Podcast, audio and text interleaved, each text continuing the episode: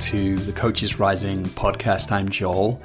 In today's conversation, I am joined by Bayo Akomolafe, and I am delighted to have him on the podcast. This is actually a conversation from this summit we hosted in summer earlier this year, and we are going to be exploring many of the deep beliefs that are baked into our collective culture.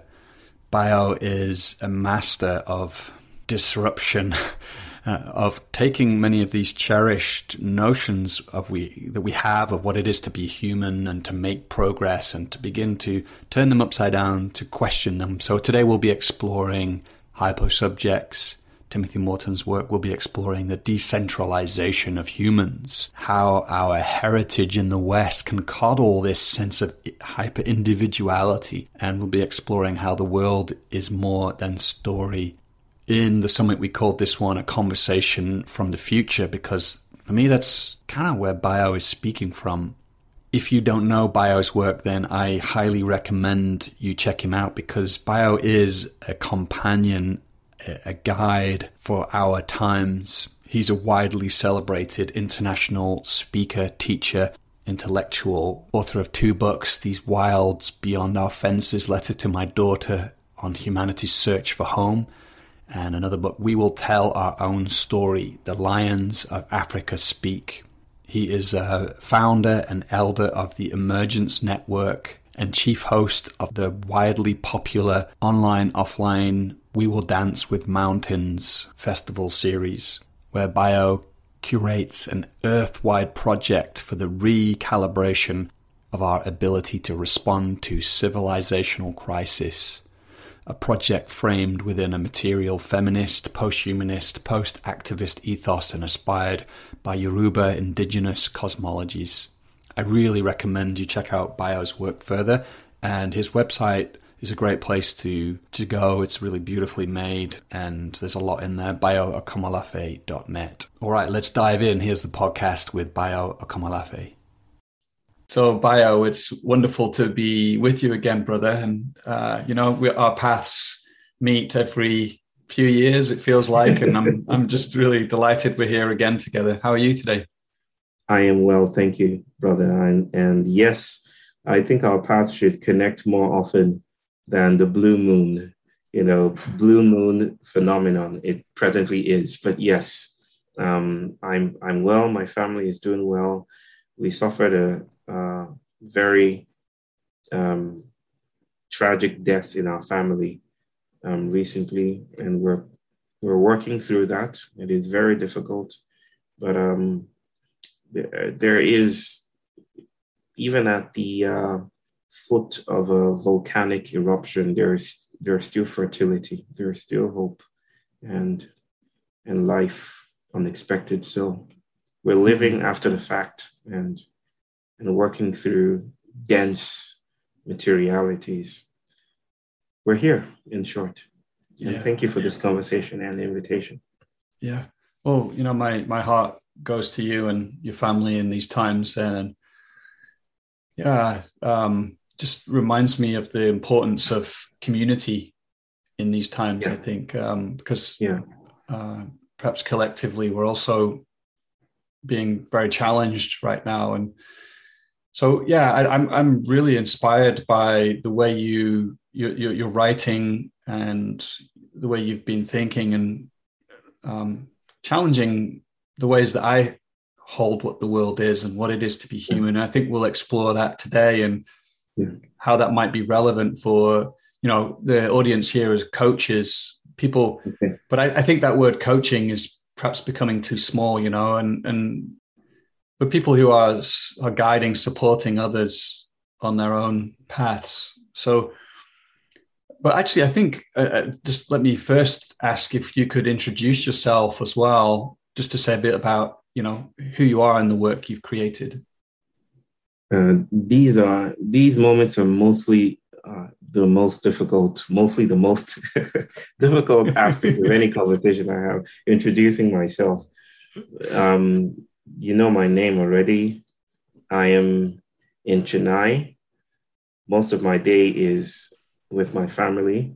My son, Kea, my daughter, Alethea, my dear wife, EJ, whom you know and have met.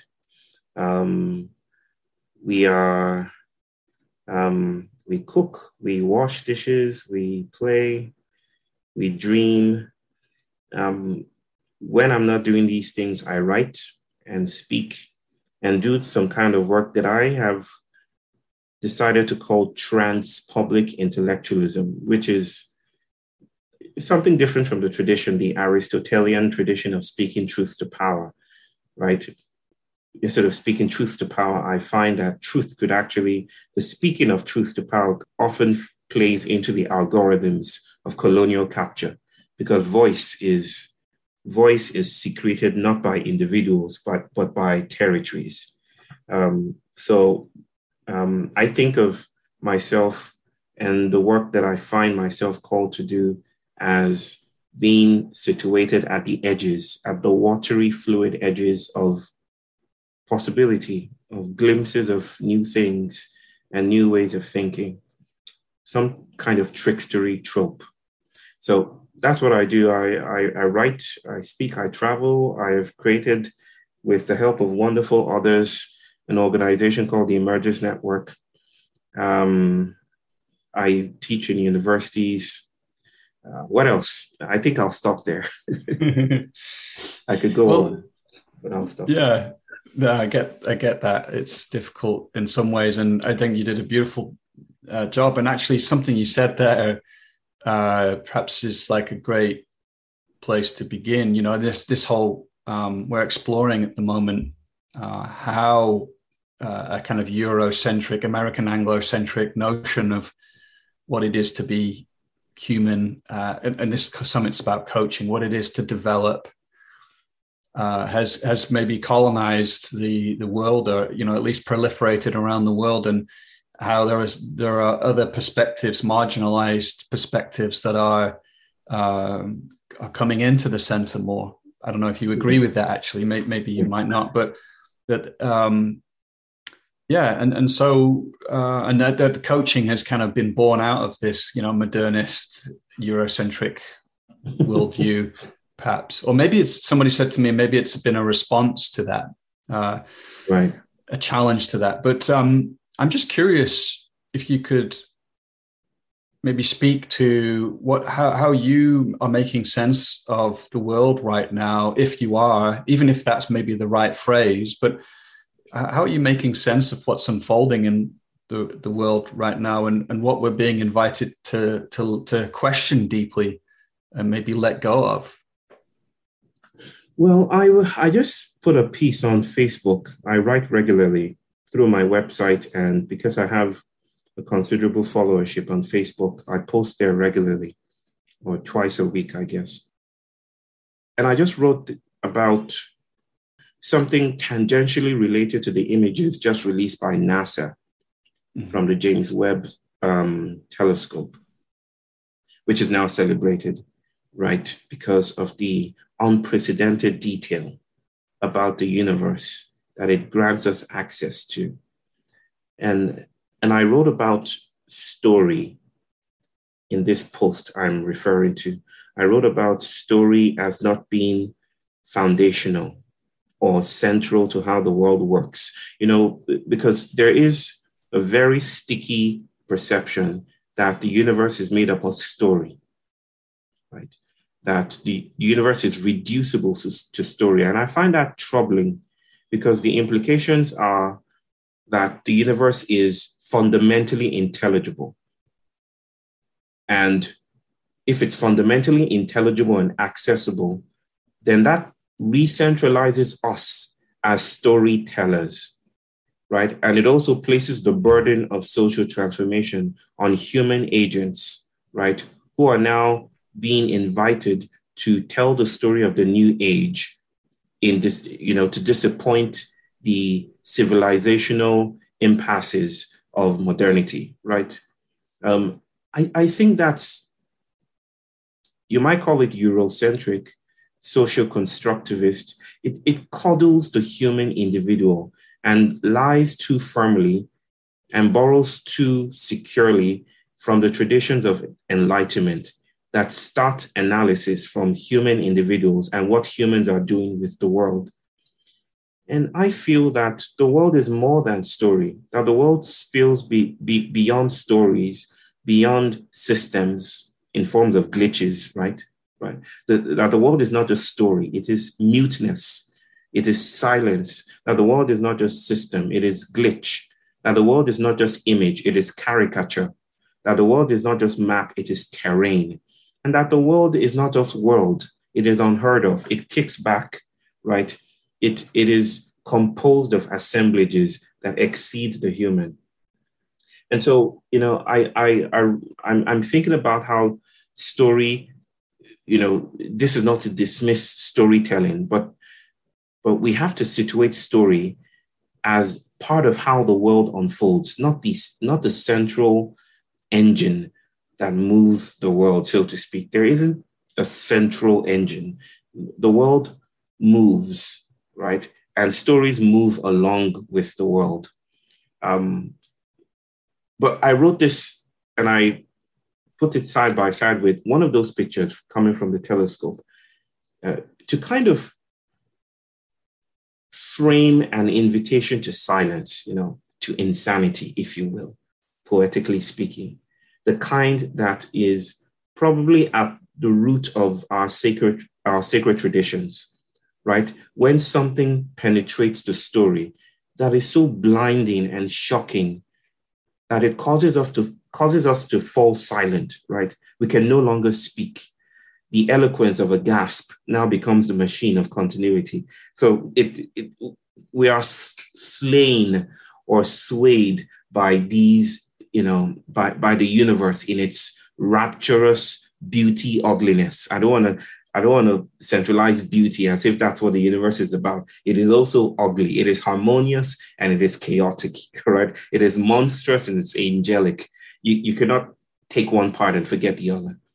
Um, so that's the way I'm, I'm dealing with and working with the world today, the world that exceeds story, the world that is inviting a different kind of responsivity to the issues of our time that may call for us to fall.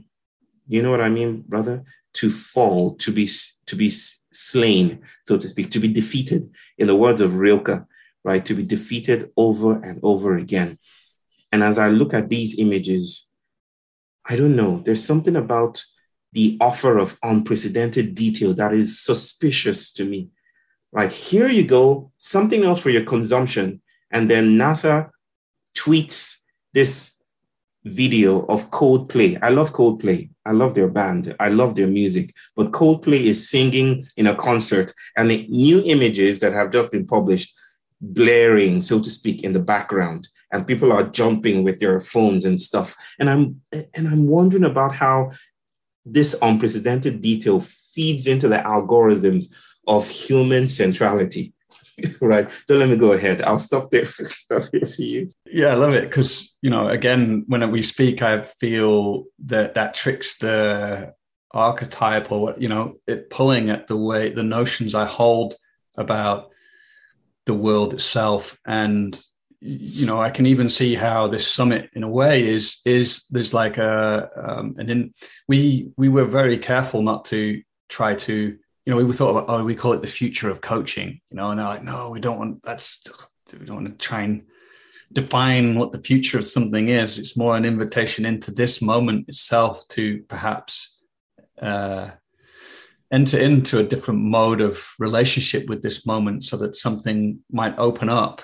Um, mm. And anyway, so so I'm I'm uh, I, I guess that's the question I have for you is like what what opens up for you when we we take storytelling out of the and hum, hum, you know anthropocentric view of of the world like humans at the top of or the center what what does that open up? Because just just to say um uh, you know even when you start to say like being defeated over and over again it, I like that because in a way that's how I feel like my life is at the moment you know, I can feel like my old, my old, the old ways of like being on top of life and, you know, the sense of certainty that I felt, uh, that's kind of like it's gone. And I keep trying to find ground, and in some ways there is a new ground opening up, but it's not the old place. And um, and, and and inside of it, there is a sense of being defeated again and again. Mm-hmm. So I'm really mm-hmm. curious about that notion and the sense of like, yeah, again, coming back to now, like what what opens up if we if we take the humans out of the center and and and storytelling out the out of the center well, one thing that is sure to happen or is likely to happen is boanthropy. you have to. That's a good word. I will elaborate. I threw I threw that curveball because I knew I, I knew I wanted to laugh at my curveball. Um, boanthropy is becoming cow, or when a man becomes oxen, you know, mm. ox-like or like a cow. And I and I and I'm throwing boanthropy into the mix, uh, not just to juice things up, um, but, but because I'm reminded of the story of King Nebuchadnezzar, who was the king Nebuchadnezzar II, who was the second king of Babylon, the Neo Babylonian Empire from 600 BC to 500 BC, I guess. Um, and in the biblical texts, he is described as waking up one morning and just glorifying himself, basically seeing, I guess he woke up and went to the balcony and was just, again, slain by his genius. Like, look at what I've done. Like, come on, guys, look at look at this. Look at look at me. Look at how glorious I am. Look at the empire, the hanging gardens. Look at the things I've built with my hands. And it is said, or it is written rather, that the gods heard this and punished him by sending him to live with animals for seven years. So he became like a cow, like oxen. He ate grass, right? And it was a divine gesture of humility, right? Like a falling down to earth. In some senses, I actually think that it was a blessing, right? Just in the same way, the interruption of the building of the Bab- Babel, um, the Tower of Babel in the book of Genesis, in the, in the biblical text, was a gift, maybe a gift of confusion. Um, and, and maybe that's the way that I relate with story. Um, again, not to dismiss story, but to decenter story. Think about the pandemic and think about the service and the force of plot, right? The engines of plot pushing us towards this notion that we were on track to create a better world, to do something, you know, with the world. 2020 is around the corner, magical year. Let's do something with it. And all our plot devices could not have anticipated this tiny, seemingly infinitesimal critter stealing into the economy of our reasoning and upending everything. All our plans, our stories just fell asunder, right? It was now no more planes, no more oil, uh, I, remember reading um, and seeing videos of animals on the streets. The idea that the world exceeds story is the invitation to consider that uh, story centralizes in some senses, but the world is more than that imperative of centrality. The world has multiple agencies. It is not just human agents that are, you know, at, in the center of the room. We are crowded, if you will, populated by many others with their own services, with their own mute agencies, with their own microbial activisms, right? And so to insist that we have it all together is to live within modern civilization. That is part of the effective acculturation of living in a city, that I can eventually have it all together. I can amass knowledge to myself I can know things. I could get an education, a PhD and a post PhD, if you will. I could read and read and read. It is traditionalist humanist education. The, the idea that I can, or thinking rather, that, that, that I am self evident and I am not indebted in any way to ecology, to architecture, to the world around us. But I, I think, you know, I was just speaking a while ago about the how suspicious I am about the offer of unprecedented detail, right? Uh, you was the question I was asking as I was thinking about that just before I came on this beautiful conversation was um, where is the devil in this detail, right? Which devil is lurking here and, and is disturbing the message of progress that is, I guess, transmitted in this time, that we are furthering our agency beyond the reaches that we are that we know um, that we're familiar with, and we're becoming this cosmic species. Where is the devil here that is laughing and mocking that notion that we are bigger than we think we are, right? So,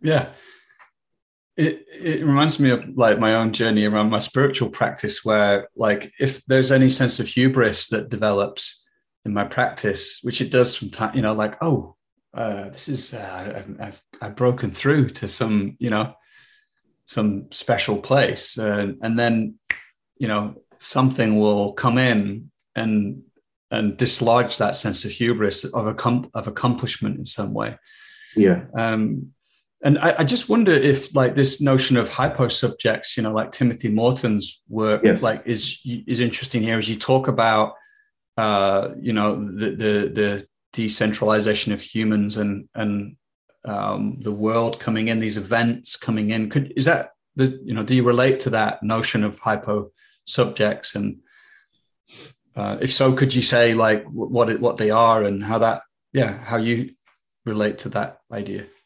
That is such a useful segue. That's what I that's why I love speaking with you, brother.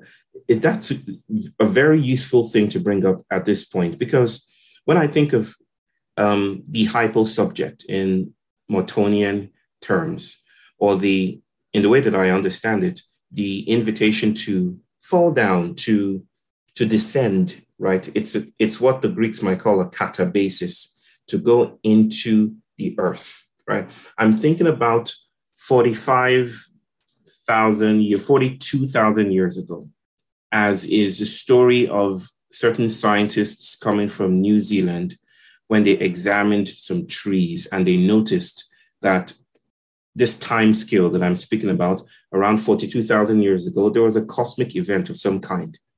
And at that moment, too, there were also images of unprecedented detail, you see. Maybe not a NASA, but the skies were replete with you know displays of cosmic fury. Um, it's as if the sky was churning and cuddling and curdling rather and ripping apart. Because I think cosmic rays made it into the earth and burnt through our atmosphere, burning landscapes and making it untenable for life.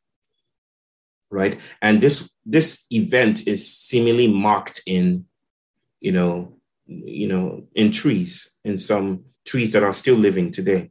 Um, now it's said that the proto-human species of those times might have, as a result of this cosmic display of power, descended into the earth.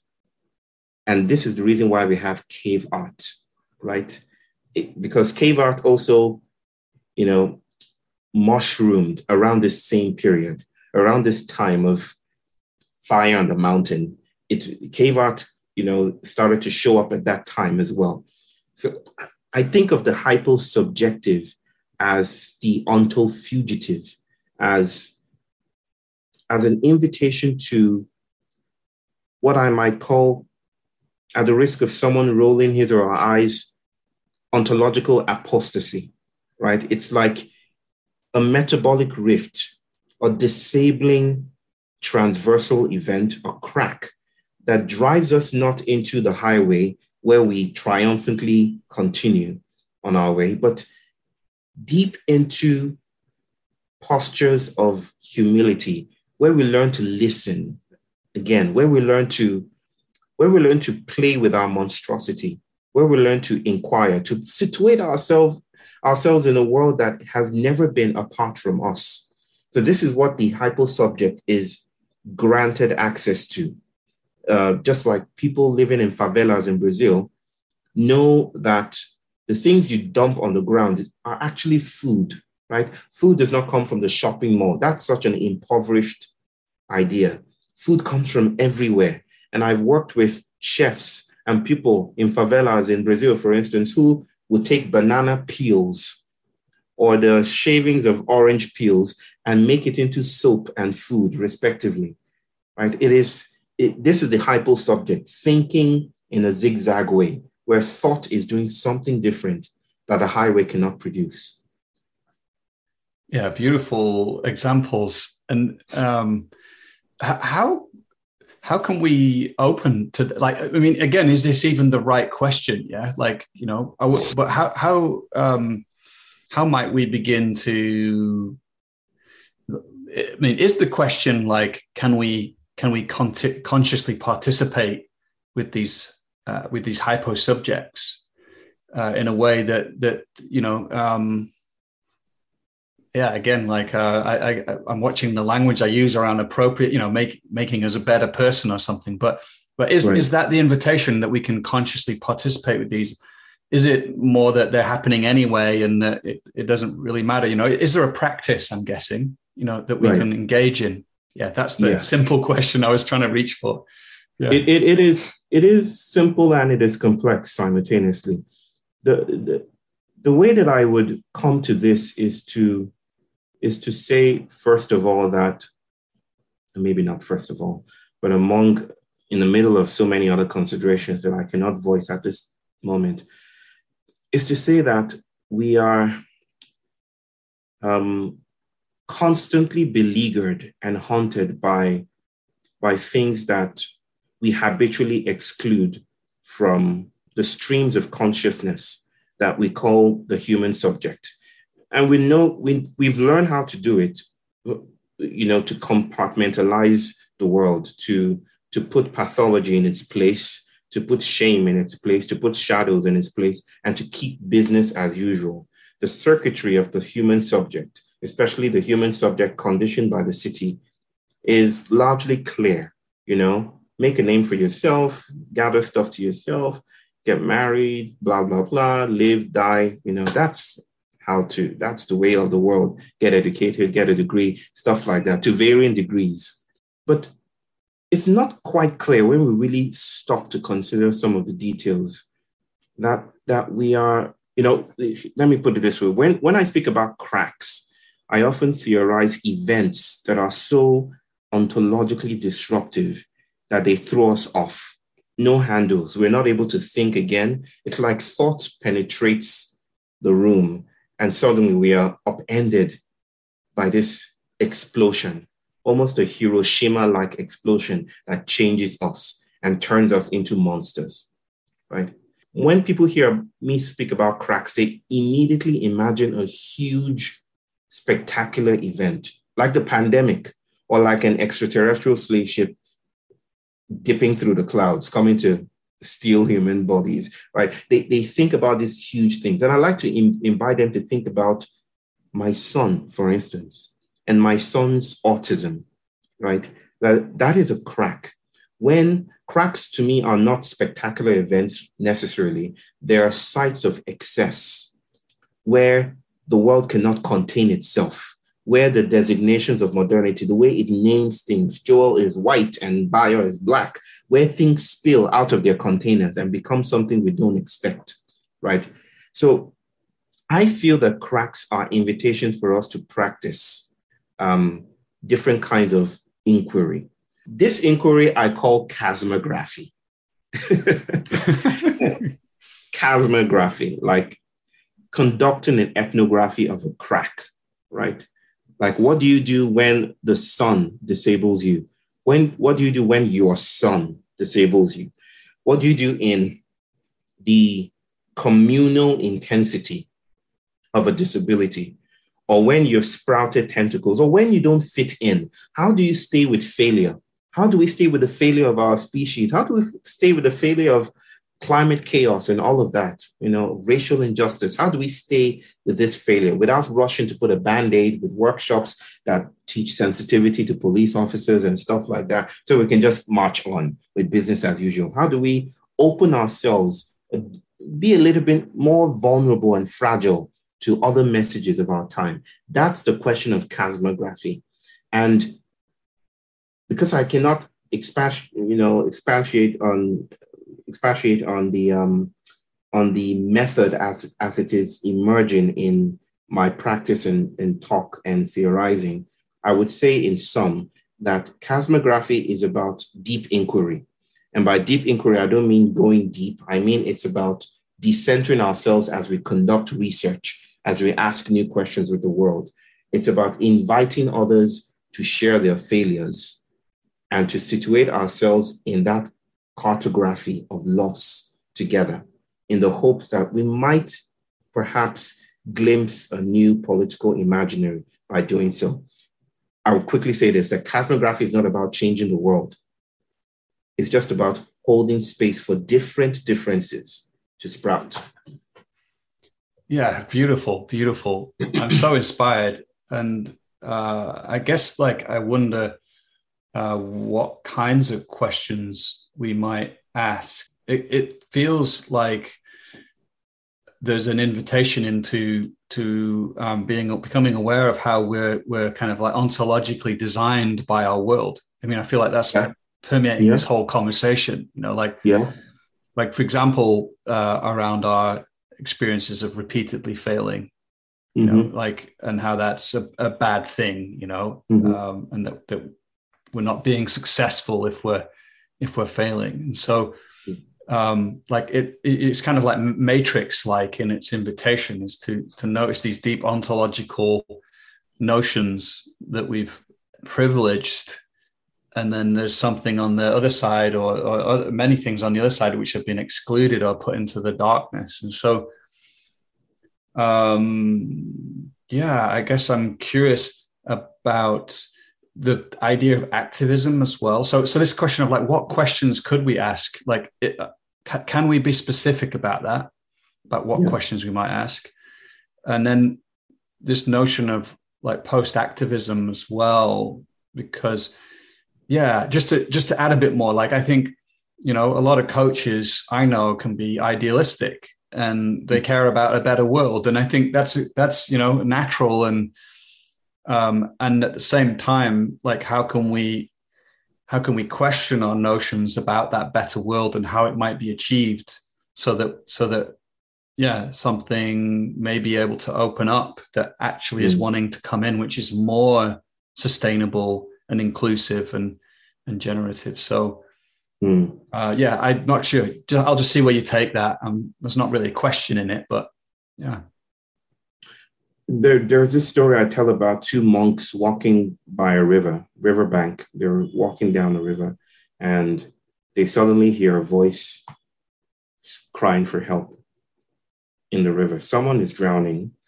One of the monks takes off his apparel and jumps into the water and saves. Do you know this story? Saves saves the drowning person. You don't know the story. Good. I like it when someone doesn't know the story I'm about to tell or I'm in the process of telling, makes it more interesting to me. Um, so drags this person out, resuscitates the person, and they continue on their way, marveling at you know the event that has just happened. But they are still in conversation about that event when they hear another voice, surprisingly, calling for help. And there's another person drowning. Wow, this seems to be a, a day for drowning. so the same guy removes his dress again, jumps into the water, drags the person out, rinse, repeat. Literally, rinse and repeat, because down a few feet forward, another person is drowning. Um, now, at this time, the monk doesn't take off his dress, doesn't jump into the water. He takes off the opposite direction, running at full speed. And his, com- you know, his partner is like, "Where are you going? There's someone drowning. I can't swim. You're supposed to jump in there and save him. And this person shouts back, I'm going to see where they're falling in to stop them from falling in, right? To stop them from jumping into the water or something, because there has to be something else that is at work here um, to account for these seemingly disconnected events.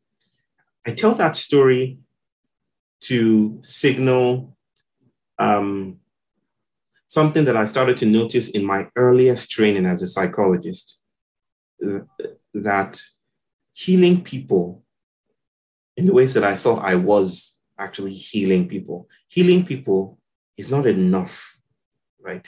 Saving people seems to be a second order problem, right? Because if you heal people, if your clinical alliance produces generative positive results, what about the society, the world that this person comes from, right? If we put them back into that same social context, wouldn't that just reinforce the same troubling dynamics that led them to my office in the first place? And so the question, when you ask about questions, brother, I might put it this way that this one is making rounds, and it's at the heart of what I call post activism. That what if the way we respond to the crisis, what if the way we respond to crisis is the crisis?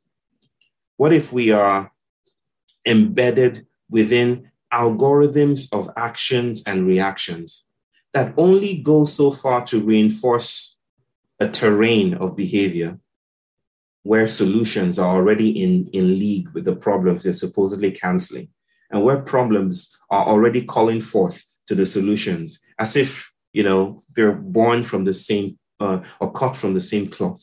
What if what if we are behavior is not ours? What if we act with the world? What if we're acting with other forces, other arrangements, other containments? So that is the burden of post activism to ask such seditious questions, and then as a result, to seek cracks and breakaways and breakthroughs and rifts and you know anything that might allow us sneak out of a plantation. And i use the plantation often in making real this way of acting that is repetitive and toxic in its cyclicity you know, the work is to sneak out of this plantation and refuse to grant it our labor.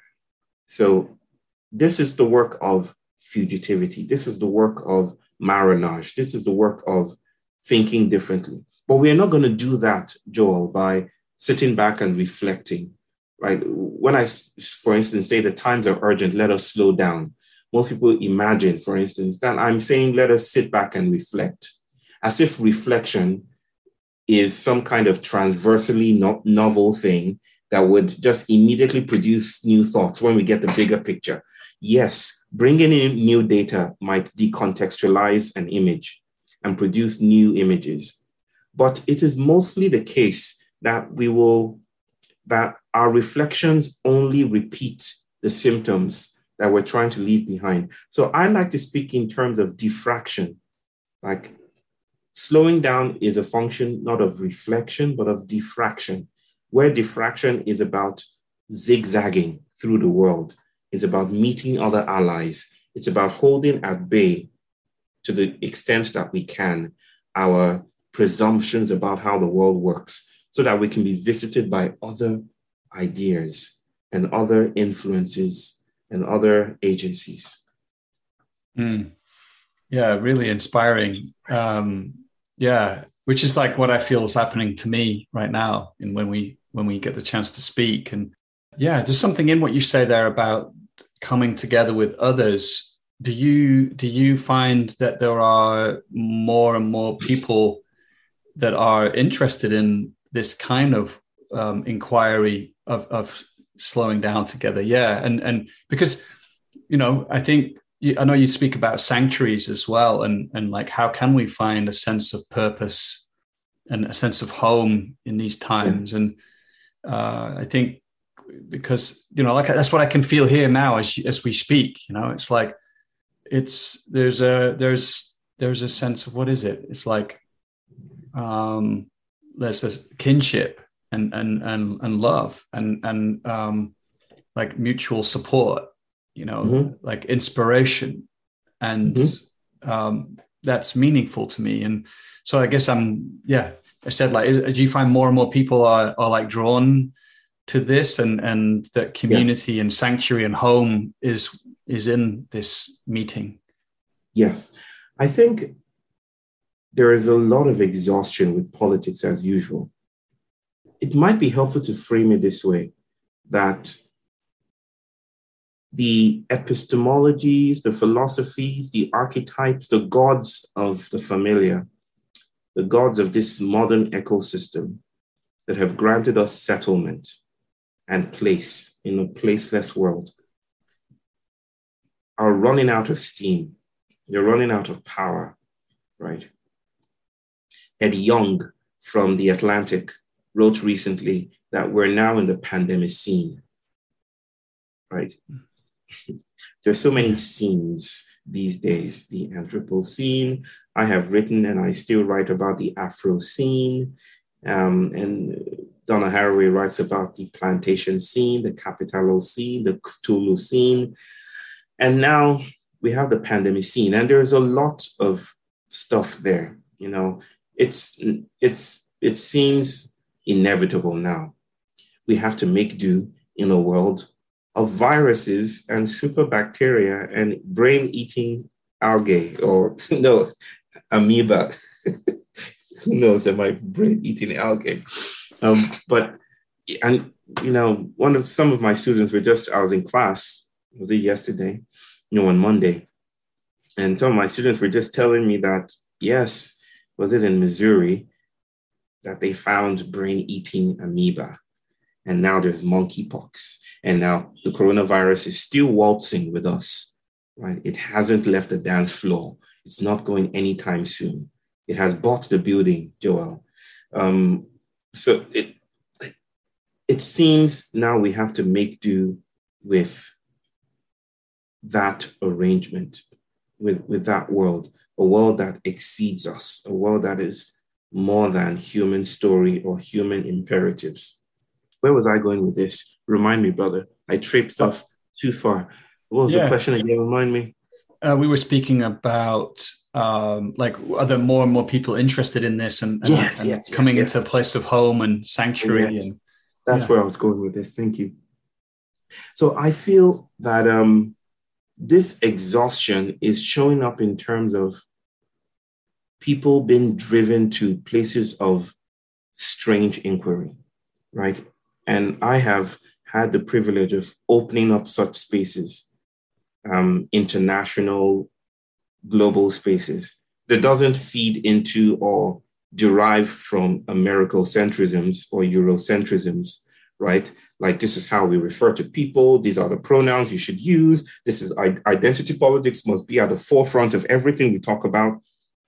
No, like what I'm witnessing is that people are asking questions that or hiding questions that do not have spaces in the politics of the moment right? Now, what if identity is a lot more awkward than we think it is, right? And and what if this this heavy metaphysics of presence that invests so assuredly in the notion of identity and isolated individuals is already part of the epistemology of colonial settlement, then where do we go with our critique if we're already stuck in the building people are asking questions about justice as well, right?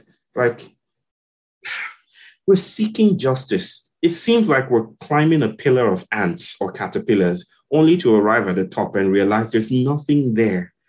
Like, if justice is already secreted by the city, then it's only granted to citizenship, right? And most of us are not allowed access into what it means to be a citizen. But that, while that might mean let's let's prop up more inclusive politics, more representational politics, politics that is based on the algorithms of diversity. There is still the question about what it means to sit at the table on a hmm. Titanic ship that is heading for an iceberg, right? What does it mean to be at the forefront of disaster? To have equal share of a carcinogenic pie, right? why would I want equal share of something that will kill me?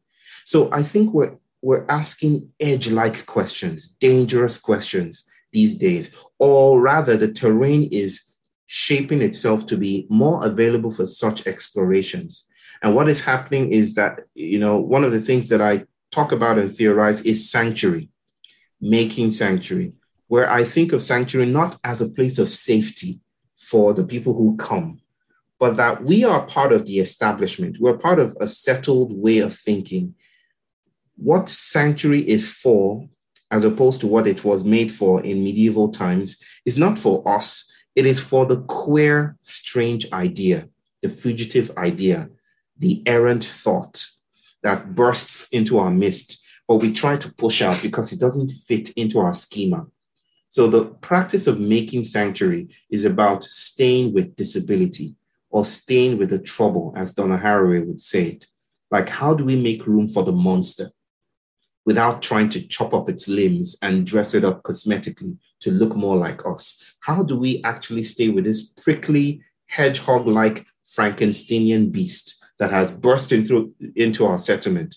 Do we push it out or do we listen to the monster and allow it to enact its agency with risk, I might add, but with also generative results?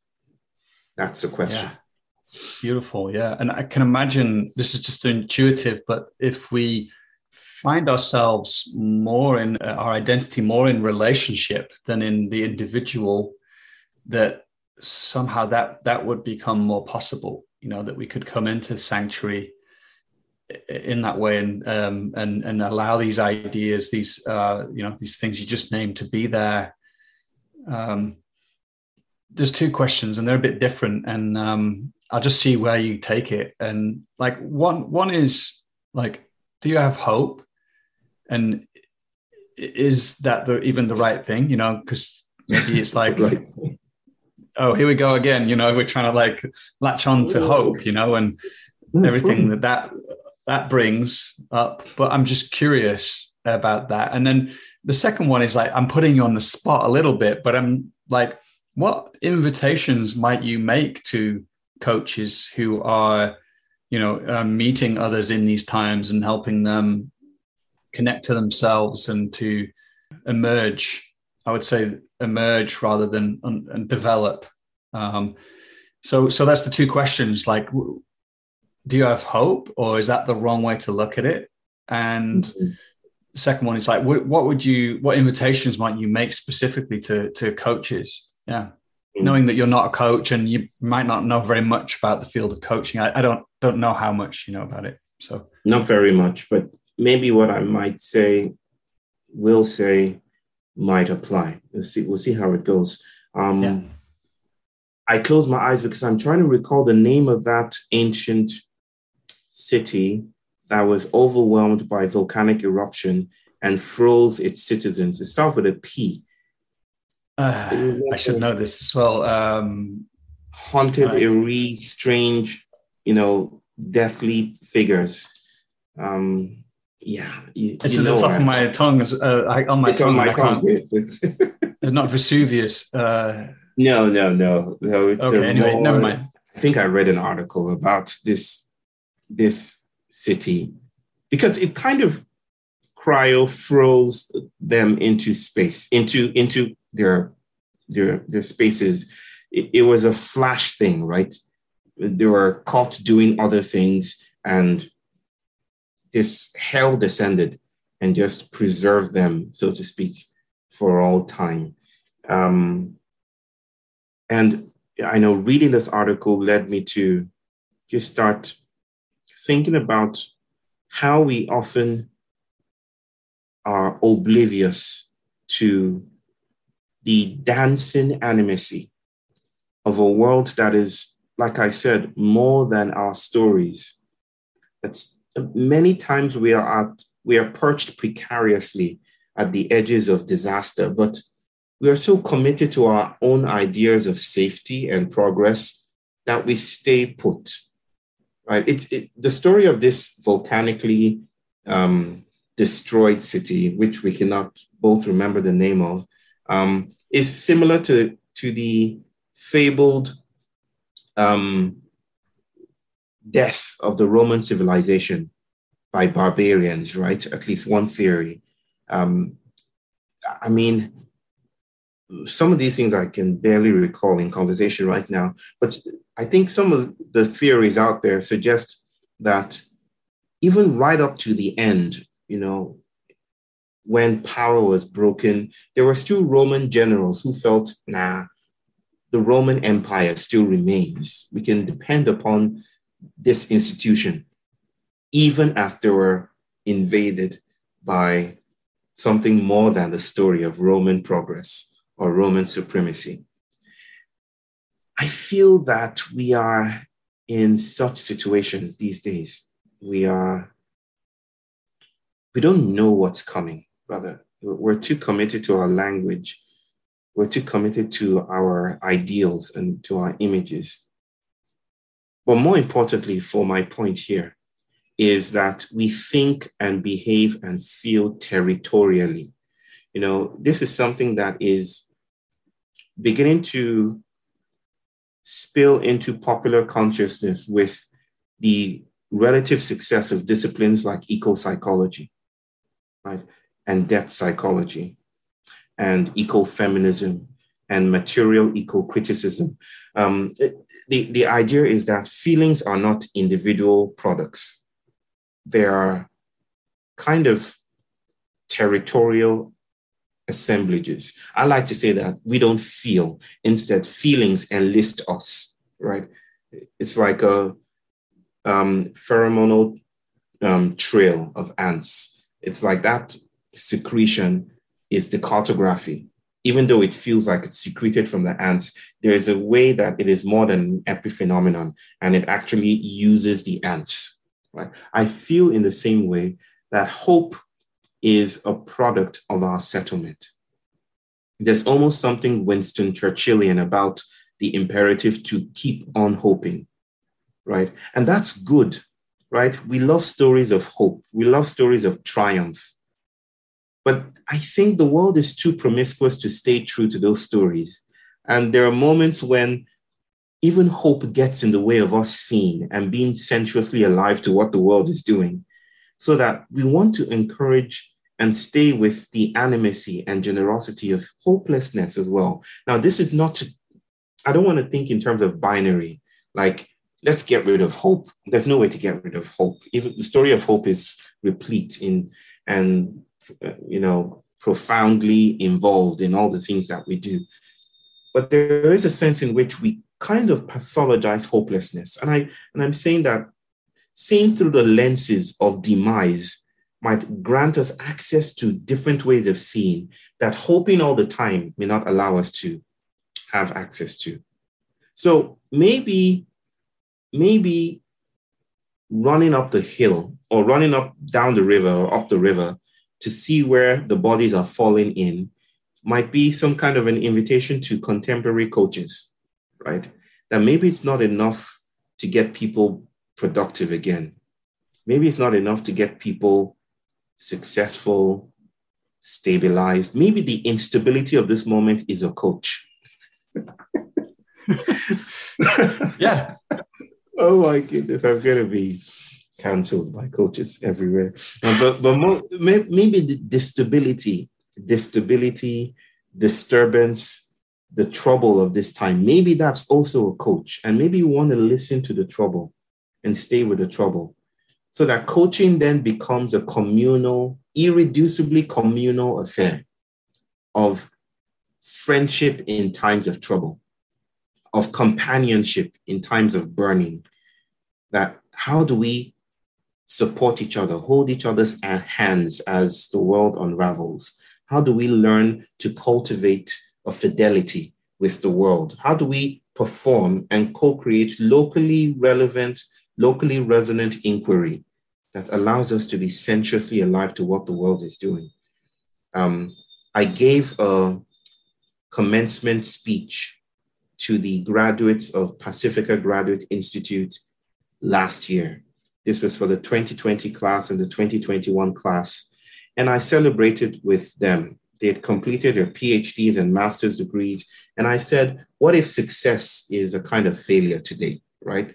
Um, and this might not be a good thing to tell people who have just succeeded, but I would like you to I would like you to lean into failure and what failure might be teaching us today. It's probably the same thing I would say to, the, to these uh, wonderful coaches who are listening that um, there are many other imperatives at large beyond, you know, our vocations, and maybe this is a time to stop being impervious to these other voices and agencies at large and to listen deeply for what might want to happen.